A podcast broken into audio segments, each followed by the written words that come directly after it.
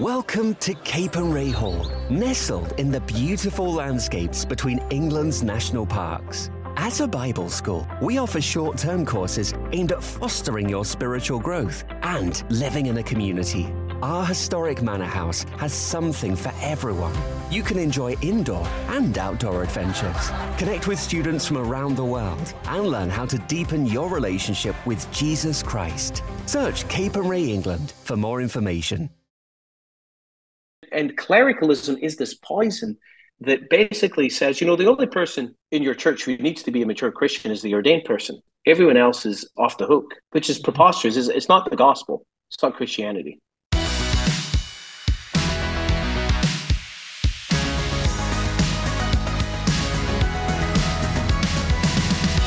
The Profile with Premier Christianity Magazine.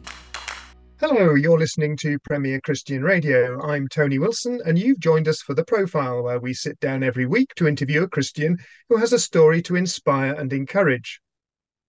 The Profile is brought to you in partnership with Premier Christianity magazine.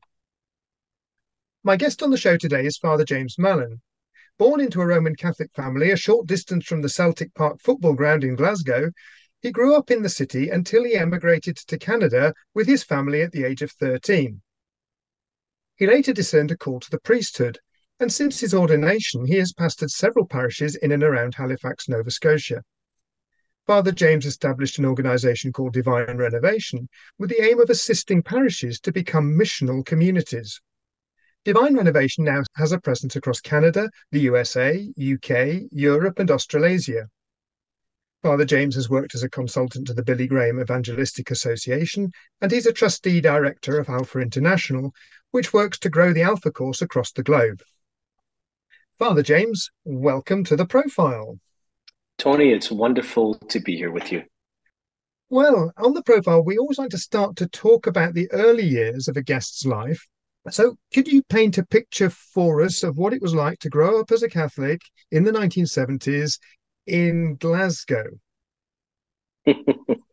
well, it was I didn't know it at the time, but I I grew up uh, what I would call now a, a, a, strong Irish Catholic family. Now, if you'd have told me in the seventies that I was Irish and not Scottish, I probably would have had some choice words for you. It's funny, I just somehow didn't put together that uh, you know green, white, and orange tricolor flag at Glasgow Park with the fact that I was Scottish. It was it wasn't until later it was like, oh yeah, my ancestors were all from Ireland. So I grew up in an Irish Catholic family. Uh, we we grew up in a kind of family that put it this way I've missed Sunday Mass twice in my life. Like, I mean, you, you would gouge your eyes out before you miss Mass. It was just like, it was like, as for me and my family, we serve the Lord. Like that, that was just it. It was like, there was, there was no compromise with that. It was, I, I think back going on our holidays, we'd always in the Glasgow Fair go down to, go down to Scarborough in, in, in Yorkshire. And I still remember this. What an impression it made on me that you I remember the bags. We were in the foyer of the of, of the guest house with the check-in desk, and I remember my dad saying to my mom, "Okay, you check in. I'll go find out where wh- when Sunday mass is." And off he went out the door. Like before we even checked in the room, it was like you got to go find where mass is. So that's the kind of orientation I grew up with. Now, at the same time, like we were always told to say our prayers before we went to bed and to and to pray. And I remember, you know, busting into my, my dad's room one, one day and finding him on his knees praying. But we didn't talk about personal faith, but a personal relationship with the Lord. God, the image of God that, that I imbibed uh, and took on as, as, a, as a young person was of a, an exacting God, a demanding God, uh, a distant God, an angry God, a judgmental God, a God to be feared. Now, I think we can give theological nuance to each and every single one of those statements in a way that, that we can say, yes, this is this is true. The fear of the Lord is the beginning of wisdom. You know, the God is a, you know, God doesn't demand a little from us; He demands everything from us. He is a, a demanding and exacting God. Um, but of course, all of it is is experienced differently when it's contextualized in a in a personal relationship with the Lord. So that was the the kind of grounding I had. Now I got to tell you this story my dad's sister and her family had moved to Canada in the early 70s and they got involved. All we knew is that they were they had become really religious, like kind of in a weird way. So I remember one day we got a we got a parcel from them. It arrived from Canada, and we were so excited, and we gathered around and we opened it up, and we were so disappointed. Do you, do you know what was in the parcel? A Bible. it was a big Bible. Oh, we were so disappointed. Anyway, so it was like, what are we supposed to do with this? So we put it on, under the coffee table, you know, where every good Catholic places their Bibles, every good Catholic family. So uh, these relatives were considered a bit strange because they'd come home from uh, uh, on their holidays and they'd want to lay hands on us and pray over us. They they had gotten involved in charismatic renewal. So so we went to Canada in 1982.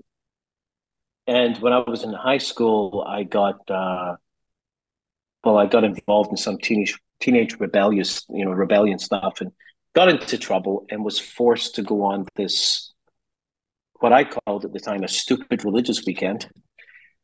But on that weekend, I, I encountered Jesus in a in a way that totally transformed my life, in a way that I didn't know was even possible that's wonderful. And I, I, really want to unpack that with you that moment where you develop a personal relationship with Jesus, which sounds to be a very different type of faith experience to what you described earlier in your family. Before we unpack that, I'd like to just go back to, to Glasgow because it, it was probably the most sectarian city in mainland UK in the 1970s.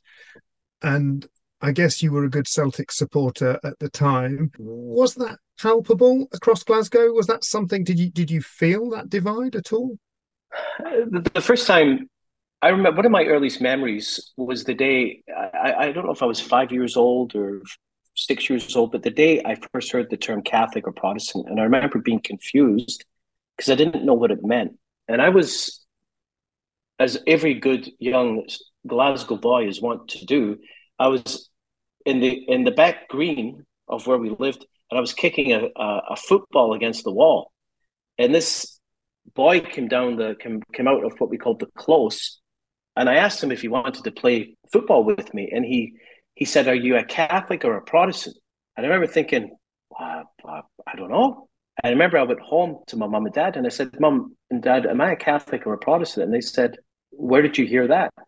Uh, and I remember my mom and dad, you know, they they were they they sat me down and they told me that I was a Catholic, but they also told me that there are some people that want to define one group against the other and treat the other poorly. Like my mom's best friend was wasn't wasn't Catholic, so they so my mom and dad were very careful to never bring us up in any kind of sense of bigotry or anything like that. And as a kid growing up, I mean, well, my my my first best friend when I was a little kid was a little Pakistani boy in Glasgow. Uh, and then I had friends. And then the other time I became aware was the day of my first Holy Communion, which for Catholic kids is a very important day. And I remember I went out to play after after the party, and I still had my white shirt on, and I went out with all my regular friends, and they said, um, "How come you couldn't come with us earlier on?" I said, "Well, I had my first communion," and I just thought everyone knew what that was, and they said, "What's that?"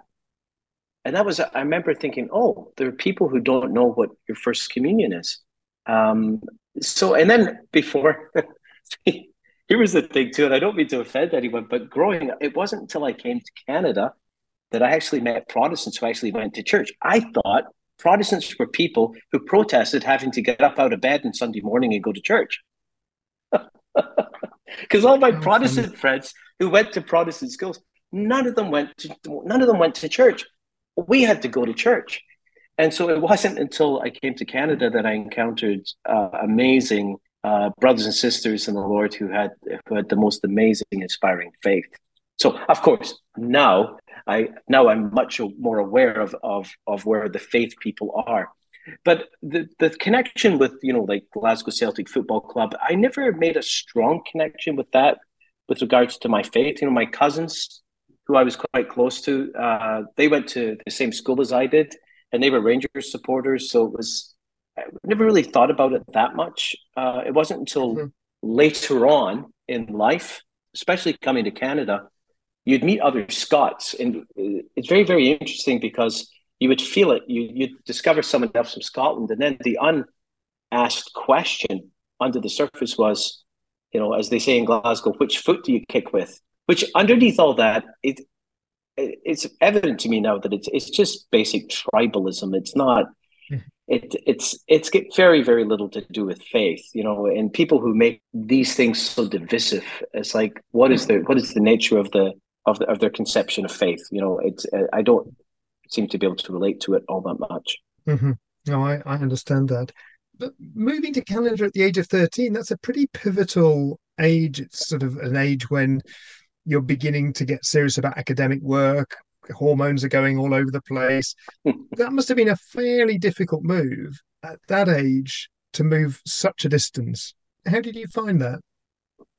In one sense, it was very, very exciting. You know, when we first moved to Canada, we moved to the small rural town, and outside our front door was the ocean, and and uh, outside the back door were, were the mountains, and it was all very, very exciting. It was difficult to leave my friends at the time, but uh, when we landed in Canada, all the girls thought my accent was really cute. I got a lot of attention from girls, which was pretty okay with me.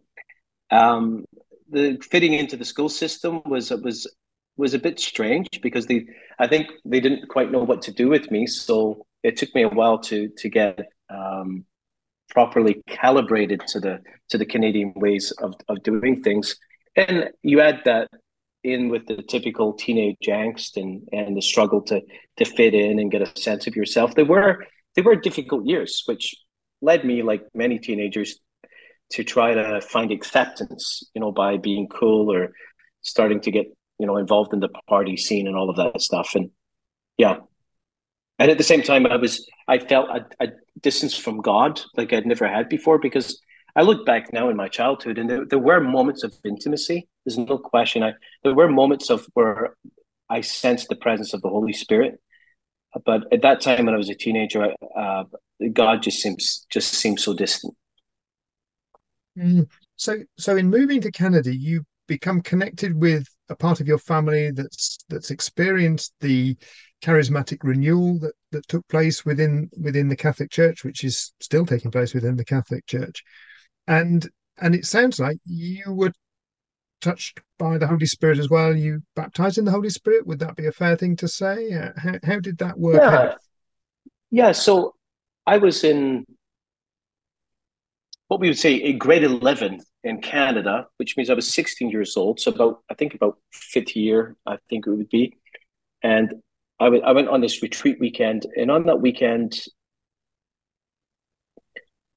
just a prof- the initial experience was one of of God's unconditional love, you know, because I think you you strive to be under a lot of of human striving, whether you're a teenager or, or an adult, is the fundamental question: Do you love me? Will you love me? Because we're made for love, we're made through love and by love, and our you know, as Saint Augustine said, our our hearts are restless till they rest in you, O Lord. And I, I mean, and it, that it's that yearning to be loved that drives all of the commercials we see on, on TV and all the ads. It's all about, you know, you get this one product and you will be acceptable to people. People will love you. And it all ties in with that same hunger and that same question, will you love me? And and that night on that on that retreat weekend, I just had this profound sense of God loving me, the Father, God the Father loving me. And here was the image that came to me that night that I had been living my entire life in a small room. And that night I broke through the wall, and on the other side of the wall was this infinite space, like a lake without a ripple. This was an image that came to me. I still remember it.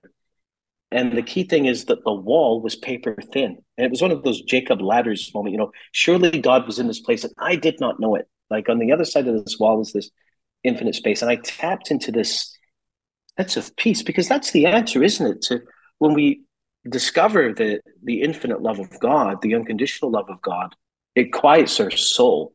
You know, it just brings about peace.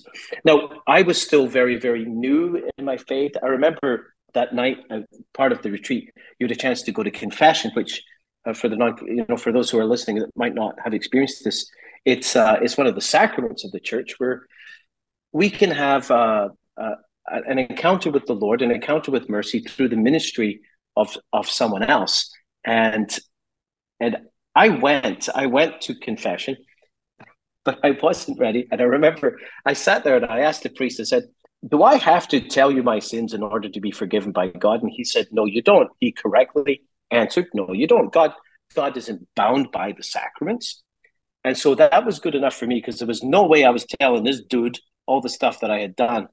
Um, and so I left, and it wasn't until about a year later that I finally brought all of my junk and stuff to the sacrament of reconciliation, as, as I call it, a, a beautiful experience of of of, of reconciliation.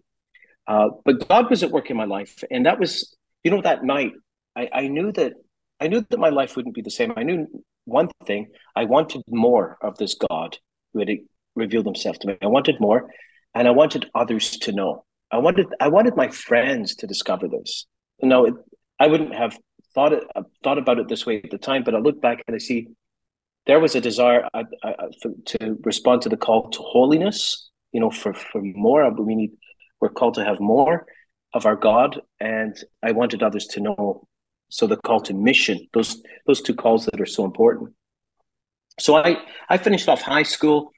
Um, I'm I'm interested because I'm sure you've met Catholics like this, and and I have that that have had an experience like this, a, a personal encounter with God, and then they react rather strongly against their Catholic upbringing because they say, "Look, you've hidden the real Jesus from me all this time under a guise of ritual religiosity." That for me feels like I've I've been denied this personal relationship for all this time, and now I come to see God as he is. God's revealed himself a God of love, a God of intimacy. And and many seem to turn their back on the Catholic Church at that point, mm-hmm. and they find themselves mm-hmm. maybe in a Pentecostal church. But for you, you didn't feel that that pull away. You didn't resent perhaps the feeling you you wanted to react against that. No, because it, this uh, retreat weekend was was through one of the uh, Catholic renewal movements so in the, the Catholic Church, we have the what we call the diocesan system. The Catholic Church, the local church is the diocese, and the, the head pastor is the bishop. So if you think about that, every diocese is a is, is a multi-site church, and the head pastor is, is, is, is the bishop. So you have this diocesan system all over the world. Every square inch of the globe is in someone's parish, in someone's diocese. But besides the, the, the diocesan system, you have what are called the movements, and they're this is where the Holy Spirit goes when he can't get into the parish system. Because you can't keep the Spirit of God down. And so the Spirit of God has worked through mostly laymen and women to raise up these movements.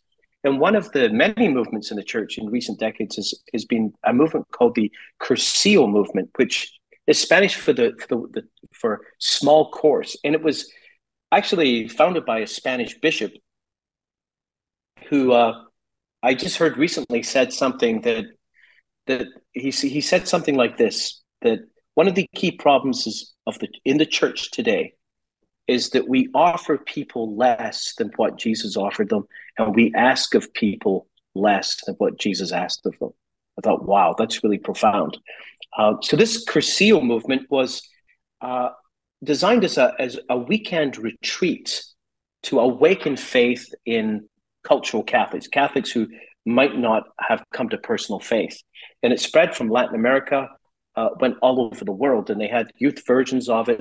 So that was the weekend. So th- this experience I had was in a Catholic retreat, and so it was that that experience. It, I mean, I can see people reacting like this if you have this experience outside of the Catholic Church. I could totally get it why you would say, "I'd said I'm never going back there." But this I mean, there were priests with us. It was all very Catholic and presented as this actually is the Catholic faith. Uh, and it's it's my past experience of of the failure to communicate this that that ought to be rejected. So I, I was uh, I got involved in this retreat movement. Was you came back and worked as a team member and put on these retreats for others. And what I discovered early on is that I went back to my parish with this experience and found that there was a lot of people in my parish who didn't seem to be able to relate to what I had experienced. And now I look back and I'll say that I was beginning to sense that, you know, in the parish system, you had a what I would now call a culture, an organizational culture that was kind of a culture of, uh, very minimalistic, uh, very, very mediocre. And and I started going to this these gatherings, not just on the weekends, but on Wednesday nights in the city. So literally, what happened is people would come from parishes all over the city and gather together on a Wednesday night in this gymnasium. There would be hundred people, and we would have a celebration of the mass, which was everyone was singing, everyone was praying, everyone knew each other. There were people hugging each other. It was like amazing community, amazing worship. It was evangelistic. We were being discipled. We were being called to serve in ministry. It was it was the fullness of of what the Christian life is supposed to be. And then I would go back to my drab, boring, dead parish. And I remember as a 17 year old, as a 16, 17 year old, thinking, why is this like that? Like, imagine if we, if what happened on Wednesday nights became normative in every single parish all over the world, we would change the world again. And that was a, a, a question that I carried with me for many years. So I finished high school. I got, um, I wanted to to be a doctor. I got into a pre med program uh, at university. I got an entrance scholarship, and I was I had this spiritual hunger. I wanted more. And a friend of mine told me about something called a charismatic weekend, a charismatic Catholic conference that was happening about a two hour drive. And, and I didn't know what that was. I, I, I knew my aunt and uncle were kind of weird, but I didn't, I hadn't heard these terms before. And they told me they said, James, you'll love this. It's about the Holy Spirit. So I said, okay, I'm going. And on that weekend, I I saw something I'd never seen before. It was a thousand people in this gymnasium. There was uh, during mass we had, had bishops and priests dancing, dancing around the. It's like dancing in the spirit, and people raising their hands and praying and singing in this strange language. And I thought this was the strangest thing I'd ever ever experienced. But on that weekend, I I was prayed over and had what I would call an experience of being baptized in the Spirit. I was I was uh, I experienced resting in the Spirit, which was like I never in a million years because I resisted it. I, I saw people going down. I thought, yeah, that's all fake, you know. But it happened to me, and with that came the most profound sense of peace and joy that it literally lasted for days. Now I know some of you might laugh at that, but uh, it lasted for days. It eventually wore off, of course. Uh, but I went home and I remember I was doing the dishes every night and being nice to my sister, and my parents couldn't figure out what the heck had happened to me. So, but it was there was a profound sense of closeness to God, a, a new hunger for prayer. Uh, it was a it was a marvelous time. It was a, it was a honeymoon with the Lord. So those those experiences really kind of shaped shaped me, and I remember even then thinking, "This is it. It makes sense now." that this experience of God's Spirit, you know, Paul says in Romans 8, you know, God's Spirit speaks to our spirit, and we cry, Abba, Father. This is it all makes sense now when we experience mm-hmm. the, the Spirit of God. It's the Spirit of God that makes us know that we're children, and if we're children, that we're heirs. And this was this a whole sense of this new identity that was now flooding into my life. And so, this experience that you had, uh, the experience of the Holy Spirit, the baptism in the Holy Spirit, was it around this time that you started to discern a call to the priesthood? Because I, have read that you were in a serious relationship with uh, with a girl, and you were having to make a pretty serious decision. Well, the the short answer is absolutely not. I I had never in a million years ever entertained the notion of being a priest. Like celibacy? Are you kidding me? Like forget it. I was I was uh, I had just struggled. Um, I had a, a couple of girlfriends in high school, so somehow I managed to pull that off. And I, in my last year of high school, I met this wonderful woman, and we ended up being boyfriend and girlfriend for I think just a little less than two years. Which, you know, if you're 18 years old, that's a long time. That's like you know, like that's like the equivalent sure, of yeah. 20 years or something. And she was a wonderful uh, woman of faith who came from a Dutch Reform background. They called it Christian Reformed, so a, a, a Calvinist tradition. And she had wonderful, wonderful faith. And I, when I met her, I was still really rough around the edges, like really rough. But I had encountered the Lord Jesus, and I wasn't fully discipled at this point. I, had, I hadn't been discipled. And here's the thing: at that point, when I first met her, I had experienced Jesus as Savior, but I hadn't yet submitted to Him as Lord. Mm-hmm. Um, I'm still working on that one, by the way, but uh, you know, it's a bit of a daily struggle. but I, I did at one point in my first year at, at, at university. I came to the point of really surrendering my life. I begun, begun to experience daily prayer and reading scripture and praying with scripture. And I, I, she was very gentle. You know, she wasn't. She was amazing. You know, and and she kind of, um, you know, helped me as a young man by laying down some, you know, some rules, if you if you will, uh, about mm-hmm. the, about relationships. Um, and and eventually within that first year i found myself in a place where i really surrendered my life to the lord and said lord i want to follow i want to do it your way. I want to follow what you want. And that led to a, a deepening and a deepening know that we also ended up in a lot of conversations about catholic protestant stuff you know. She'd say you know you catholics how come you guys believe this and this and this? And you know you the usual stuff the eucharist mary the saints purgatory blah blah blah of course, I was your typical dumb Catholic. I had never, I was like, I don't know. Uh, so I started reading, I started reading books and I became more, it just fired me up. I became, started reading, you know, not just reading scripture all the time, but started reading books that began to explain faith and, and the particular things you know that we believe as as, as Catholics, and it, and it led to a lot of a lot of interesting conversations with her but it all built so it, even in the midst of all this i never ever thought about being a priest like never never never. Uh, i was in a pre-med program i was i was i was going to be a doctor and i wanted to marry her. But on easter sunday of that first year at university at mass that's at that mass i experienced a call to priesthood out of the blue like totally unexpected. So you pursued that with great haste or was that something that took no i no i did a jonah. I, I i i I uh, I took a ship for to to Tarshish. I was I was like, thanks, but no thanks.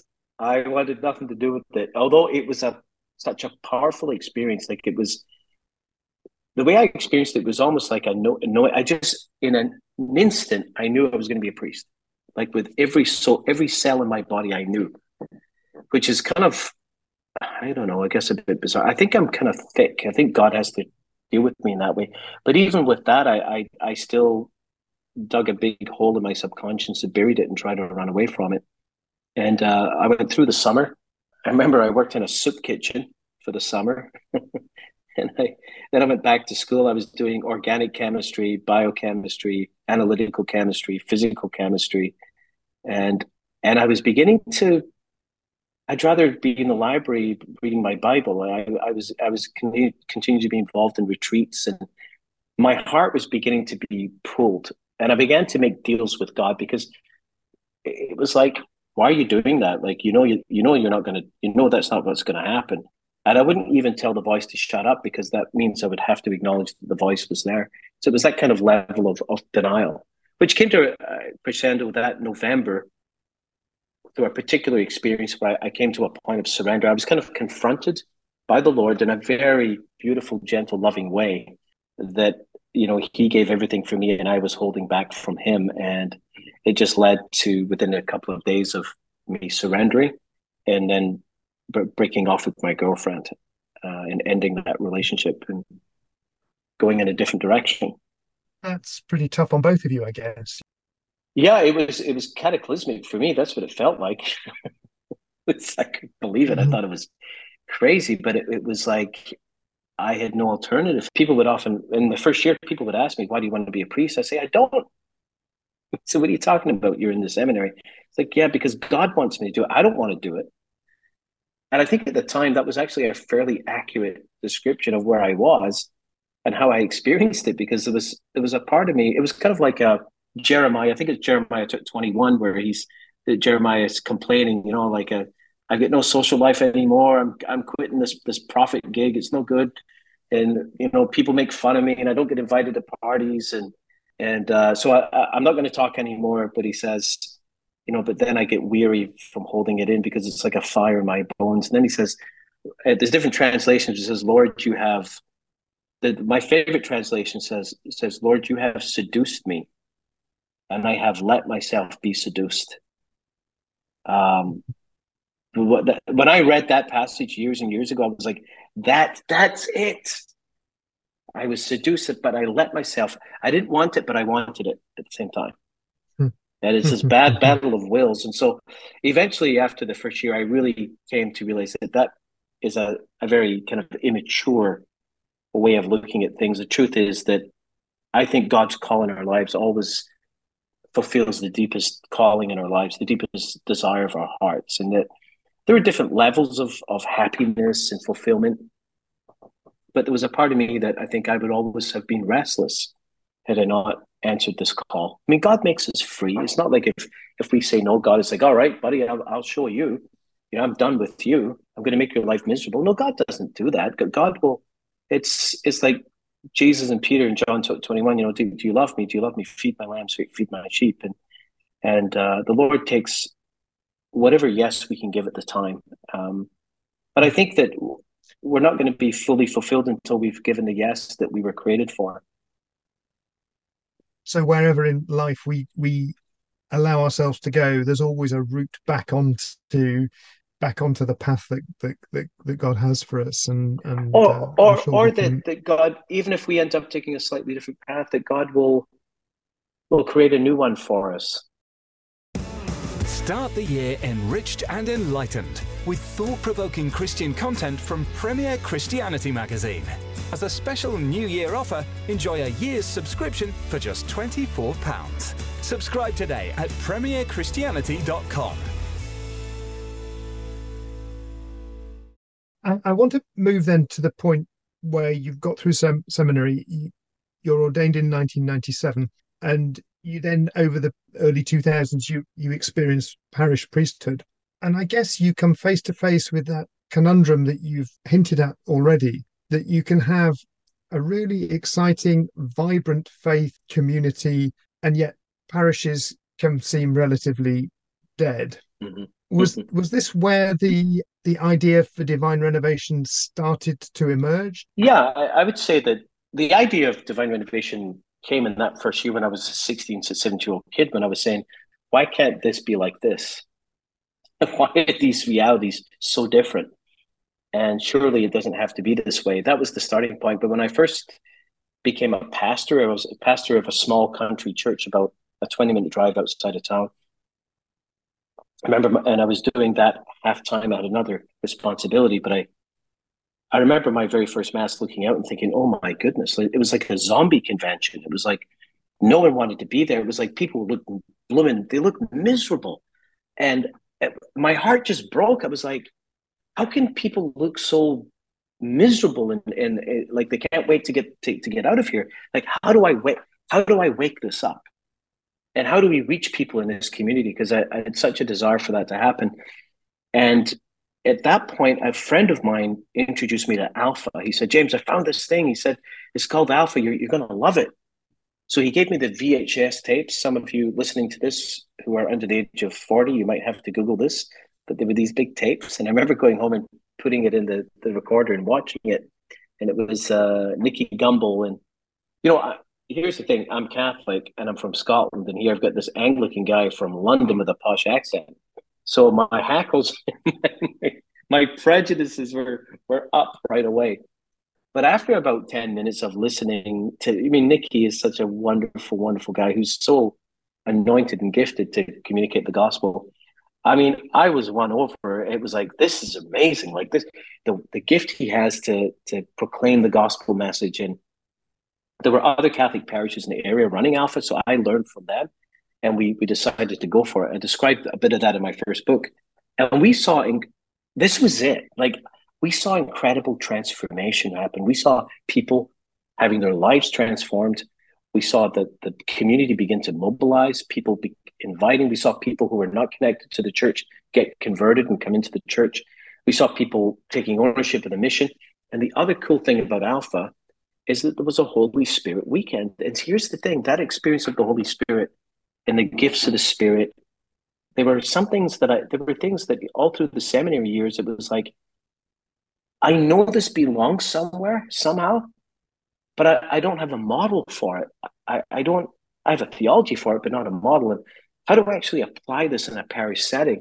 Well, Alpha gave me the means to do this. We had a Holy Spirit weekend. We're praying over people to be we we didn't use the term baptized in the Spirit. We just said to be filled with the Spirit. I think it's a little less threatening, you know, than the term baptized. Although the term baptism in the Spirit is it's scriptural.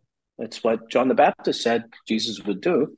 So um, we shouldn't be afraid of things. But I think sometimes we have to be careful how we we we brand certain experiences with particular terms.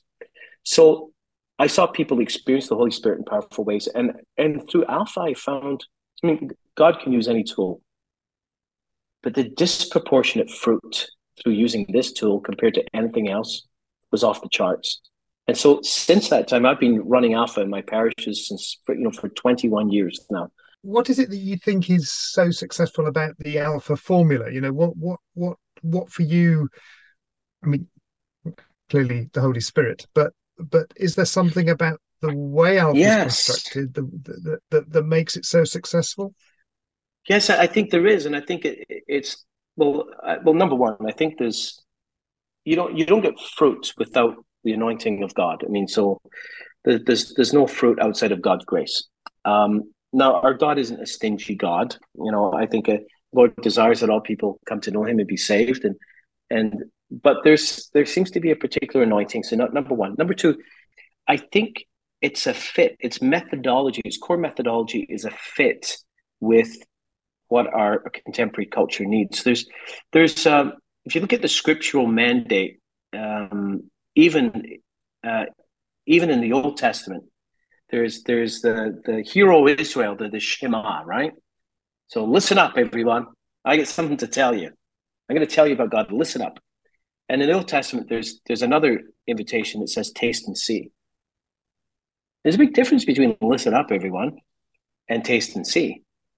And um, alpha is a is a taste and see approach. It's come and experience, come and see, and it's the whole thing again. The the it's Jesus who sets the the model, right? In John chapter one, when he's he's uh, being followed.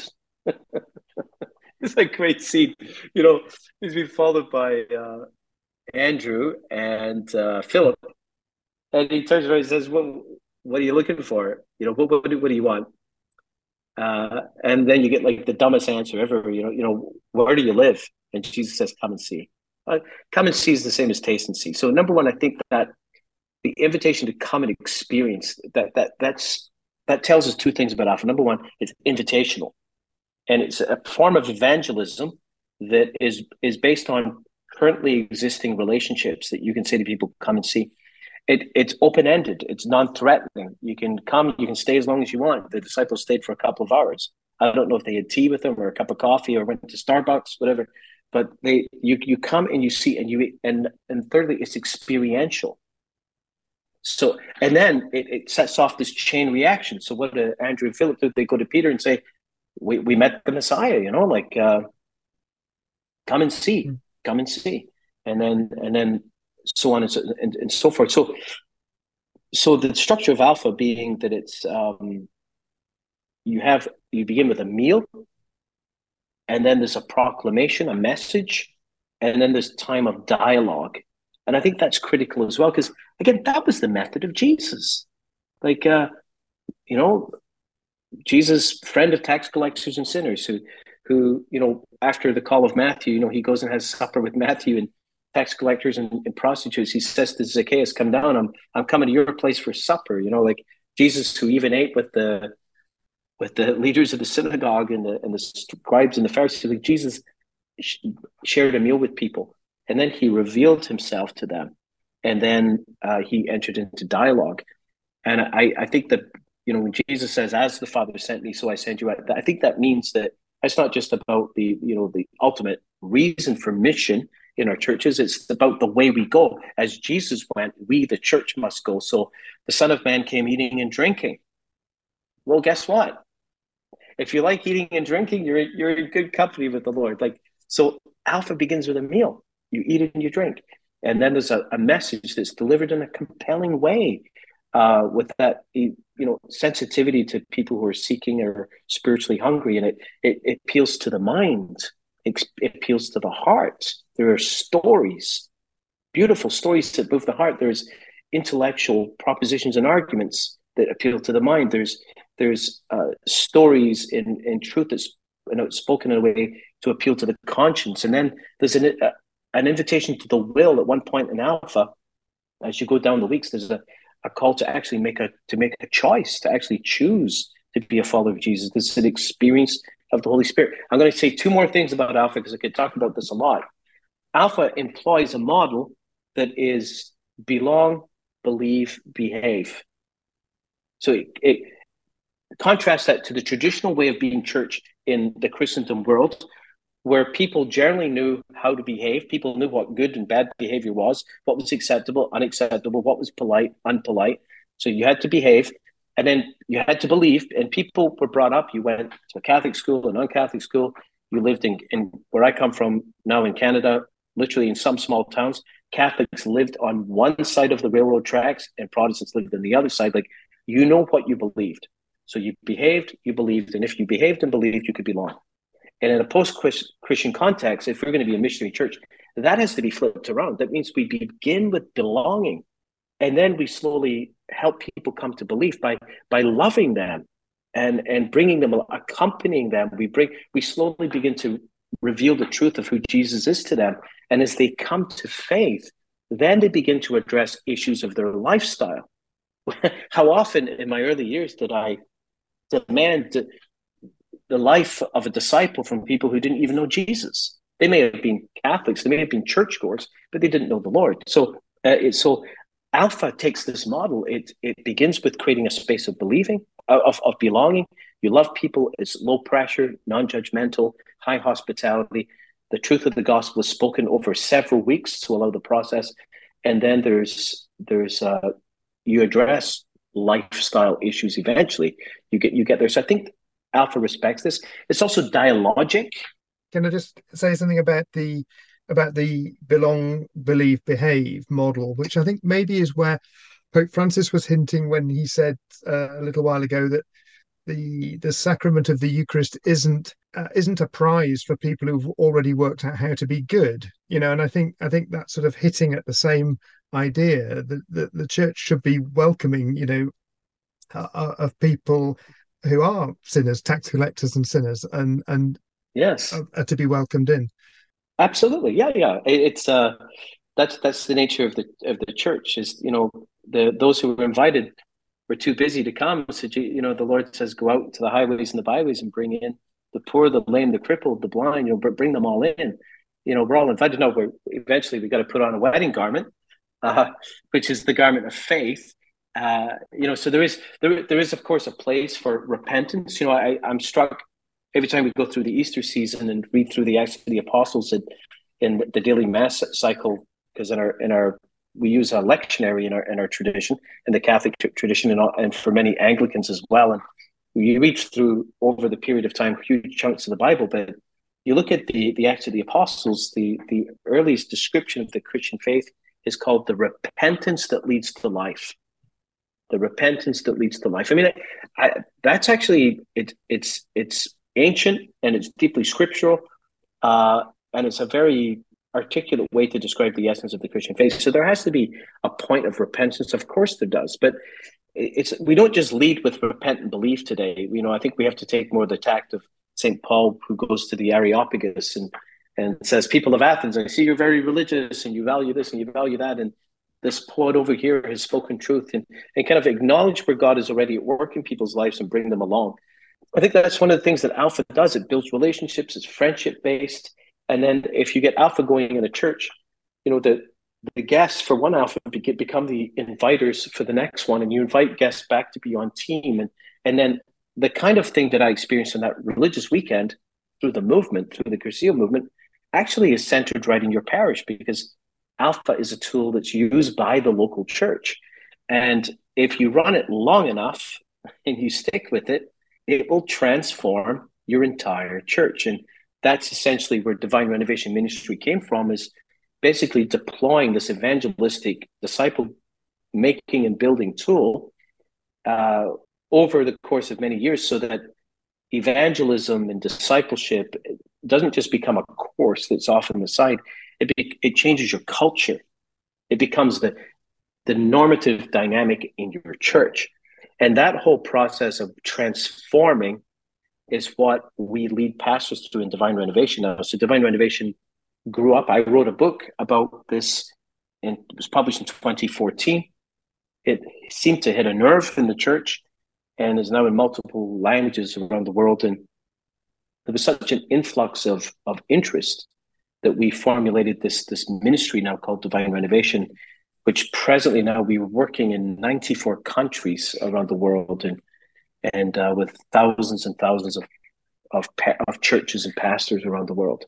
And and so building on that experience of Alpha, you, you launched Divine Renovation, and and I know that the the core idea uh, is to take a parish from maintenance to mission.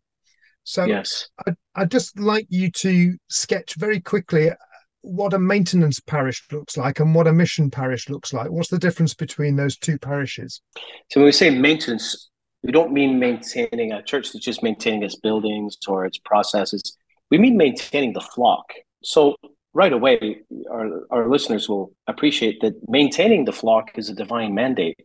First Peter says, maintain the flock that God has appointed to you, that God has entrusted to you. And again, a reference to John 21, Jesus talking with Peter saying, Feed my lambs, feed my sheep. It's, it's feeding the sheep. But see, in today's context, when we don't have a cultural force that brings people to church, if all we do is feed sheep, what we'll find is that many of the, the sheep that we feed get get older and older and fewer every single year. They get fewer because they die off and because the wolves are picking them off. And most of the baby sheep are leaving. They don't stay in the flock. So if all we do is feed the sheep, we're gonna we're we're we're gonna have ongoing decline. And and but it's not just an instinct of self-preservation that ought to motivate us it's obedience to the lord because the lord didn't just tell us to feed sheep he told us to catch fish he said put out into the deep water and let down your nets for a catch and and the church has got to do both that's maintenance and mission so maintenance is caring for the sheep and everything that that involves um, and and putting out into the deep water to let down your nets for a catch so the church has to do both it's not an either or it's not maintenance is bad, mission is good. Both are good. Here's the critical thing a church whose primary concern is maintaining the flock will never get beyond itself. It becomes inward focused and, and, and becomes self focused and can become self centered and selfish. It becomes about us. And a club, uh, any organization that exists primarily for the sake of its own members that's the definition of a club. In many of our churches, not just Catholic churches, many churches are are clubs, club med for religious people. And and they don't seem to give much of a care about people on the outside. And so the call to missionary conversion is first and foremost a call to to a new identity. We, don't Mission isn't something we do, it's something we are. We are a mission. That's what Pope Francis said in his famous Evangelii Gaudium, his encyclical. He said that mission isn't a badge you can put on and take off. He said it's not something we do. I am a mission in this world. It's, uh, it's who we are. We are a missionary church. That's the original meaning of saying we are an apostolic church. Doesn't mean built on the successor, built on the apostles and the, their successors. It means we're simply we're a sent church. So it's identity and then that identity has to become a posture, which means it needs to change our behavior. We need to change from being uh, an inward focused huddle to an outward focused huddle. We're still connected with each other, but our gaze changes direction. We begin to look outward and begin to orient ourselves to those on the outside, whether that's to proclaim the gospel, to evangelize, to bring people to Jesus, and also to go out and serve the poor, to be the hands and feet of Jesus in the world. But it's not enough just to run the odd program. It's not enough to do this, you know, hey, it's our evangelization weekend once a year. Uh, it's we've got to normalize that orientation. And whenever we normalize behavior in a, in any any group of people, that's your organizational culture. So finally, it's a culture. So it, it's mission is an identity, it's an orientation, and it's a culture. So the thing is that parishes that actually undergo that transformation and make their primary purpose to be mission as opposed to maintenance is again it's not one or the other think about this churches that make mission their primary orientation what are they doing they're making disciples they're forming disciples, they're equipping disciples, they're equipping the saints for the work of ministry, for the building up of the church in Ephesians 4, and they're sending disciples. Those churches are unlocking the giftedness of the baptized. And, and so overall, churches that put mission first generally do a better job of pastoral care than churches that don't, that put pastoral care first. Because you're multiplying the giftedness, the, you're raising up the gifts of people, the, the pastoring gifts that are not just belong the, the gifts of a few, the ordained or a few specialized leaders. You're awakening the gifts of everyone. Whereas if you make fe- feeding the sheep, caring for the sheep your primary task, you're you're kind of locking yourself in a model of church where you have a few professional clergy or lay leaders who minister to a mostly passive congregation. And when that happens, you create a culture of immaturity. You you perpetuate immaturity. Like a like a, a family with, with who have children who they're 10 years old and they still can't wipe their own noses, you know, or make their own lunch. You get parents who care mm-hmm. for their kids and keep them in perpetual immaturity. And and a mission church is like a large family where the older kids are caring for the younger kids. And that's right. He says in Colossians, For this I labor to present you mature in Christ. That is the ultimate purpose of pastoral care, to present people mature in Christ. It's like parenting. The, the ultimate goal of parenting is to present your kids mature, to, to raise your kids, see them grow up. That, that's the ultimate goal. And, and clericalism is this poison that basically says, you know, the only person in your church who needs to be a mature Christian is the ordained person. Everyone else is off the hook, which is preposterous. It's not the gospel. It's not Christianity. So imagine I'm a, I'm maybe, imagine I'm a priest in the UK. I might be listening to this, uh, or I might read one of your books, and the penny's dropping that, yeah, I've got a maintenance church, and so I pluck up the courage to write an email to Divine Renovation and say, help! I think I think we need we need some assistance. What what then does divine renovation do? What's the model look like for for a parish? Yeah, it's a great question. Well, we have uh, actually we have a team. We have an office in, in the UK, and we're actually right now working. I think with I think close over three hundred churches in the UK. Uh, even some Anglican ch- churches we're, we're working with. So the first thing we're looking for is a heart. Where's the as a person as a pastor because the divine renovation model very much depends on on the leadership of the pastor. It's not going to happen without that. And so what are we looking for? We're looking for a hungry heart a humble heart a heart that is willing to say i don't have all the answers. I'm willing to, i want to learn. I'm willing to give this a try. And the first thing we do is we have uh, staff on the ground who will reach out. Our ministry exists to inspire equip and connect. We want to inspire you to give you real hope that missionary transformation is possible. And it's an amazing journey, even though it's a painful journey. Like any renovation, two things are true that you'll discover.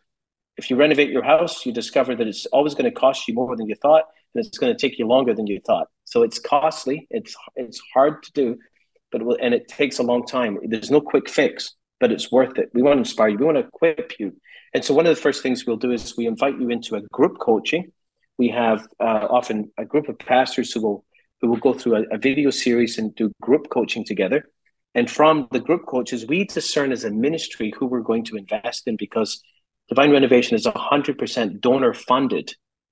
So we don't charge anything. So we, we want to discern carefully who has the potential, who has the hunger, who are the, the pastors that we want to coach into. And then if we, we've got a coaching stream, intensive coaching stream, and we've got other streams for people who are not going to be, who might not be ready to go into that intensive coaching. We also do a lot of online webinars, in person gatherings around the world. In the UK, we have conferences. We're doing a big uh, national conference next year in the UK. Uh, I I forget where it's happening. Uh, there's a lot of stuff going on in this ministry, so I, I lose track. But the, the point is that if if you're hungry, if you desire to undergo this journey, we want to inspire you, want to equip you, and we want to connect you this is one of the most important things. We want to connect you with other pastors who are striving to do the same thing in your context or in other contexts, uh, because it's sometimes it's a hard thing to do by yourself.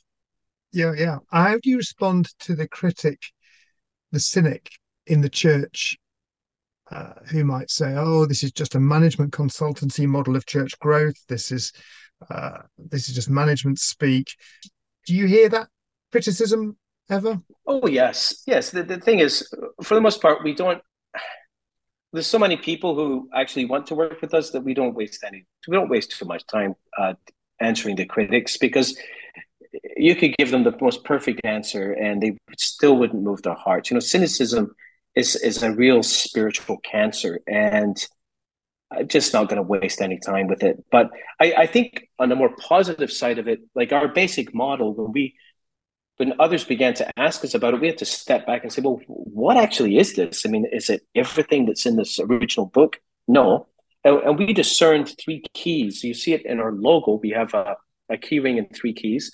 And keys open doors. And this is the door that moves you from, from maintenance to mission. And the three keys, and this comes out of our experience. It's not that we thought this up in a, an ecclesial laboratory and applied and we tried it out no, we we we did a bunch of stuff, and some of it worked, and we discerned what it was that worked, and we we discovered three keys: the things that actually make the difference. The first is the power of the Holy Spirit.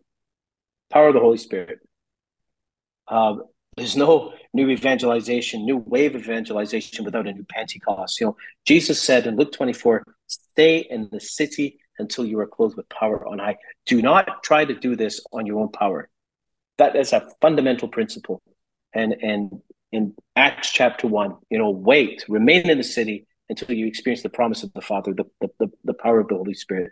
And we could talk, I could talk for a couple of hours around what that actually means, but I won't. We don't have time. The second key is the primacy of evangelization or evangelism. And that means, as Pope John Paul II said in 1984, that evangelization in the church must be primary, it must be uh, preeminent and preferential. Now, work out what that means in your context. But it means we can't just talk about it; we've got to do it.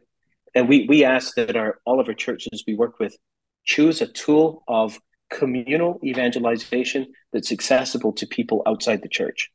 We highly recommend Alpha. We think Alpha is the best, but you don't have to. You can you can choose other tools besides Alpha.